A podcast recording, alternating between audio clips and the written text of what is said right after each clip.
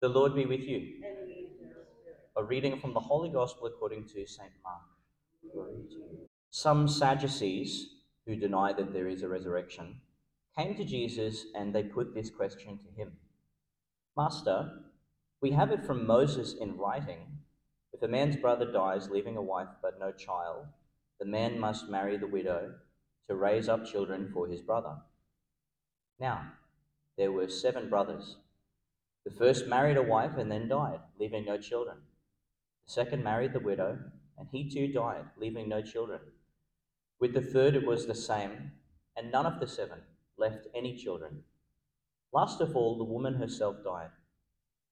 Now, at the resurrection, when they rise again, whose wife will she be, since she has been married to all seven?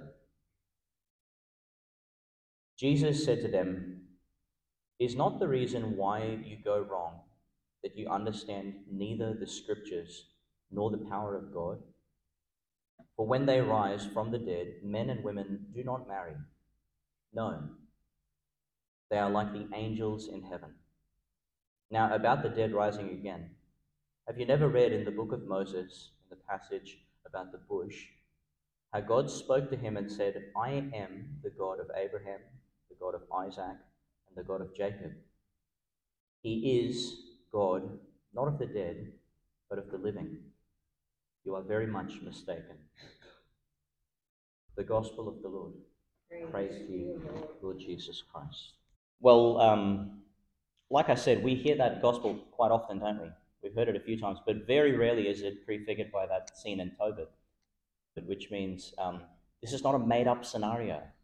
This is actually real people and real, real lives. And I, I think that's interesting because often when we're caught with, um, you know, a fork in the road and we're thinking, here's God's way and here's us left to our own devices because God obviously has abandoned us. You know what I mean? That's the fork. And, and, and you hear in, in the public discourse, especially in, in debates and things like that, when it comes to pro life issues or, or things like this, which are certainly complex and certainly could be better, you know, like you wish a better situation on a person. We don't wish people into these very, very difficult places between a rock and a hard place. But, but the problem is thinking, here's a fork, there's God's will, and, there, and God has abandoned us, and this is the road we have to take. And Jesus says, Is it not that you've misunderstood the scriptures and the power of God? Do you really think your God has abandoned you? Do you really think that He will not find a way with you?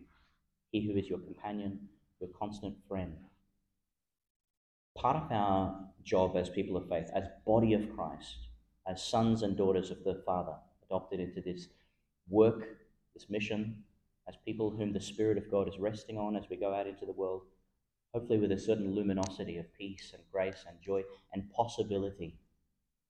When we companion people through their impossibility, through their hopelessness, and we help them, even if they may not have the words or the, or the demonstration, to be people of prayer with us, people who entrust ourselves to God, because with God there is always a way.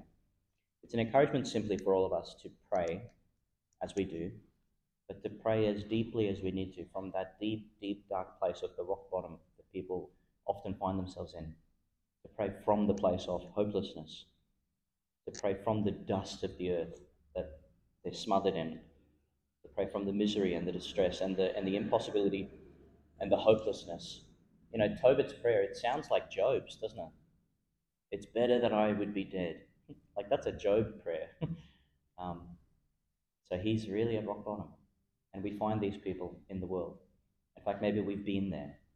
So that's where we go to pray.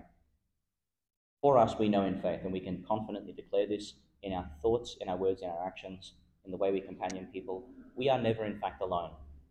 God has never, in fact, abandoned us, even in the case of those dramatic situations that we hear. Who is this one who's calling us?